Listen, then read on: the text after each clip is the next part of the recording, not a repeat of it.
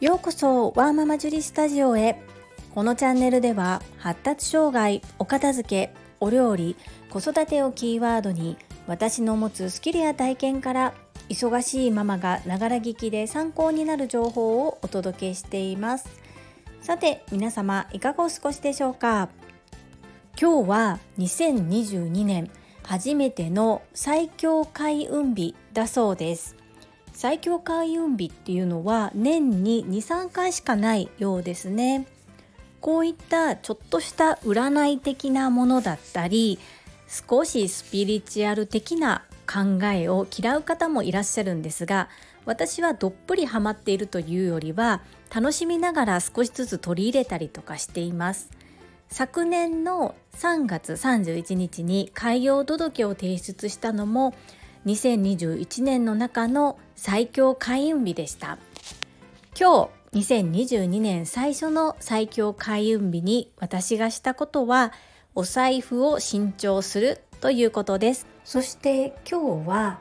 商売繁盛の神様恵比寿さんのお参り残り福の日ですね。兵庫県では西宮神社というところが有名なのですが今日はご近所にある小浜恵比寿へ行ってまいりました。神社参拝をするとなんだか心がすがすがしくなりますよね。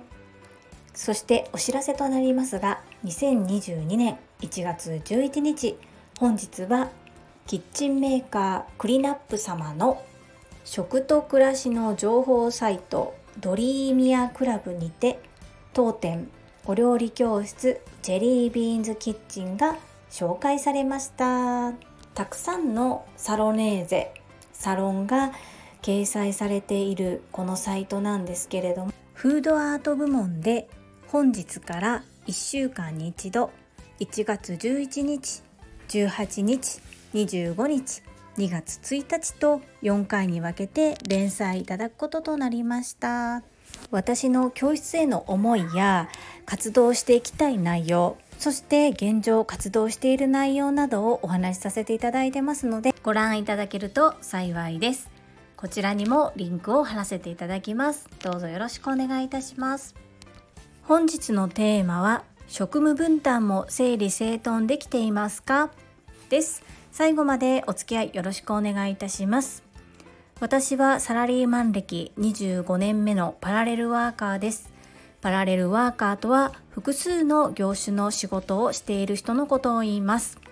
よくサラリーマンで他の仕事もしていると言いますとああ副業ねと言われてしまうのですが私にとってその仕事をしている比率時間がどの仕事が一番多いということではなく私自身の本気度は全て本気で取り組んでいますので自分発信で自分のことを伝える時はパラレルワーカーという言葉をあえて使わせていただいております。サラリーマンでお仕事をしている時の話なんですが私はチームで仕事をしています。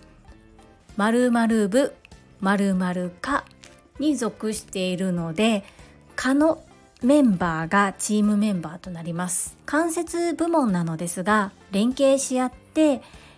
課でやらなければならない業務を分担している状況です。職務分担表なるものがありましてそれぞれに担当業務があるのですが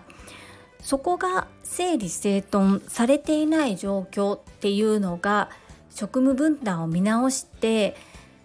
業務をシャッフルしてみてローテーションしてみるとすごくよく気づくことができます。コロナウイルスが日本に上陸してもうすぐ2年となりますよね。その間会社の在り方も少しずつですが変わりました。私がサラリーマンとしてお仕事をさせていただいている会社は割と古い体質ですのであまり最新の IT 機器の導入だったりということをしておりません。テレワークテレワークと言われていますがテレワークができる状況も環境も整っておらず在宅でお仕事ができるのは一部の管理職のみ。そんな状況で実際に緊急事態宣言が発令中は職場の人数を減らして換気を良くしてそして人数を減らすために休業させられさらに業務はたまるので出てきてから皆残業をして仕事を進めるそんなやり方でした。そして2年が経ちますがあまりそのやり方も変わっておりません。ただ一つ言えるのが私たちの科においてですが割と縦割り分担だった部分が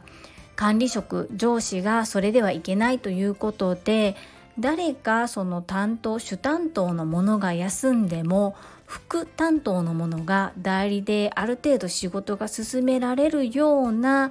職務配置にしなければ分担にしなければということでここ1年ぐらい目まぐるしく担当業務が交代したり教え合ったりということが行われています。それですごくいいなと私が思っている部分そこはこの仕事は今まで A さんがやっていたけれども B さんが主担当でやっているような業務内容だなこの仕事は今まで C さんがメインでやっていたけれどもどちらかといえば C さんよりも A さんよりの仕事だなということで同じ業務の中でも誰がやる方が効率よく回るのかそして間に人が入ってしまっていることで流れが止まっていたり余計な時間をかけているっていうことに気づき始めました。そしてやっぱりこれは効率悪いよねということで少しずつ整備がされていますし私は何度も同じことを伝えて言葉で伝えて教えるっていうのがすごく時間の無駄と思っているので自分が新たに学んだものは全て手順書マニュアルを作ります。で実際にそのマニュアルが自分本位になっていないかということを確かめるために新しい方次の方にその業務を引き継ぐ時に一旦私が作った手順書を見てやっていただくようにしていますそれでその方がやりにくい部分を追記して私たちの可の財産として提供提供っていうとちょっとなんかこうおこがましいですけれども皆さんが引き継ぎに使えるそんなマニュアルを作っていくっていうところが多分私は得意な部分なんだろうなと思って新しく引き受けた仕事に関して自分が絡んだものは次に使う方次に引き継ぐ方が引き継ぎやすくするような叩き台を作るようにしています。これがですね1年ぐらい前に私が手放して他の方にお渡しした担当業務が今回私に戻ってきたんですね。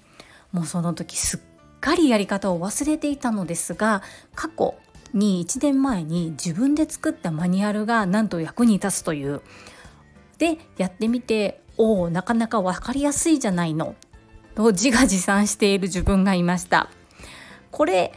大切なことかなと思うんですね。私がそこで今の担当者からまた一から全部引き継いでまた手書きでメモをしていたらその時間ってすごく無駄になるんですけれども初めて私がその仕事を受け持った時に初めての感覚で作った手順書を置いていたことで自分が忘れてもそれを目を通せばすぐに前任者に聞くことなく作業に取り掛かれ処理が完了できたんです。そしてこれは決して自慢しているわけではないんですけれども私は言葉で書いただけのマニュアルっていうのはあまり好きではないというか自分がそれを読んで自分の言葉で読解して頭に入れるのが時間がかかる人なので視覚的に見て分かりやすいマニュアルを作るように努力しています。なので言葉だけではなくってその言葉を発している時にどんな画面になるかという画面の映像を全てマニュアルに落とし込んでいましてそれをデータで置いていますのでいつでも修正できいつでも複写できる状況を作っています。これはまあ、25年間ずっとサラリーマンやってきて過去に引き継ぎもやってきた中で私が一番引き継ぎに時間がかかりづらくそして相手も分かりやすいなというふうに生み出した方法です。そんなの当たり前じゃんと思うかもしれませんが今私がいるかではそういったマニュアルが全然ありませんでしたので少しずつそうやって私が作っていったマニュアルを皆さんが使っていただいて使いやすいと言っていただけることそして私のやり方を真似して